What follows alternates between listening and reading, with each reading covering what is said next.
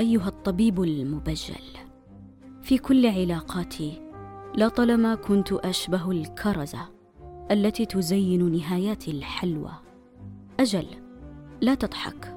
تلك الكرزة المنسية الكرزة التي تبهرهم تزين طبقات من كعك. لكن يتم التخلي عنها بعد التهام الطبق. ألم يروها حقا؟ لماذا يتم إسقاطها عمدا. الكرزه التي تعلقت بالكعك. فيرحل بعدما لطخها به. كرزة محاطة بمخفوق أبيض لعين. أتعلم أيها الطبيب؟ أصبحت ألتهم الكرزة اولا. أجعلها تغادر الطبق اولا. ليتعفن الكعك في الطبق. يا لهذياني ما الذي اهذي به؟ كعك وكرز حتما فقدت عقلي. تلك كلمات لآخر مريضة تعلق زارتني. شجرة وقرد مسمار وخشب والقائمة تطول لكن كرزة وكعك. تشبيه لطيف أسمعه لأول مرة. من أحد يصف نمط تعلقه. معكم سيد طبيب. أحد كبار المتعلقين سابقا. معالج المتعلقين حاليا.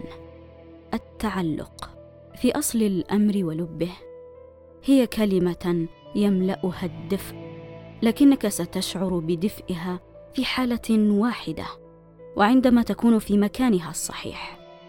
كلمة مختصة لعلاقة واحدة فقط.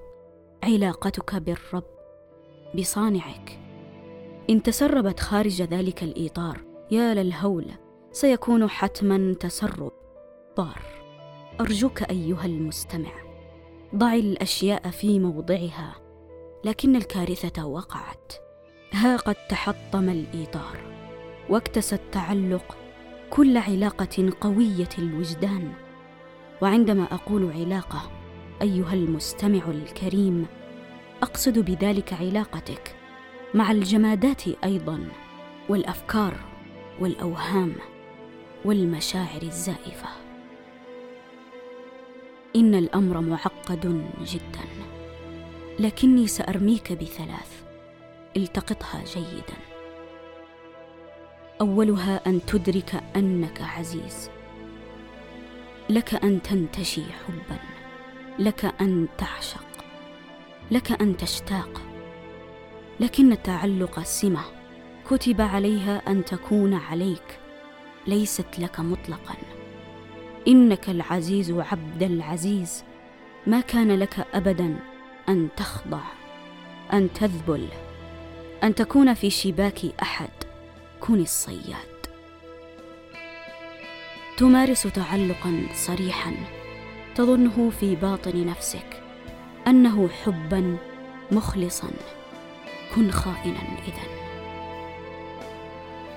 والثانية أن تدرك أنك زائل. تلك الحقيقة التي يتفق عليها جميع من تفرقوا. بربك. افانيا يتعلق بفاني ذلك ضرب من جنون. التعلق علاقة. تتطلب أن يكون أحد الطرفين خالدا سرمديا ابديا وفانيا مثلك لكي تثمر ثمرة رضا قوة عزة. والثالثة أن تدرك العاقبة. نحن لا نتنحى جانبا إلا عندما نبصر الهلاك لكني لا أريدك أن تبصره. أريدك أن تكون في مرحلة ما قبل ذلك بكثير. أن تدرك عاقبة شيء. يراء لك أنه قدر جميل وهو جحيم صريح. ستتلطخ بالوحل. لا بأس. صدقني.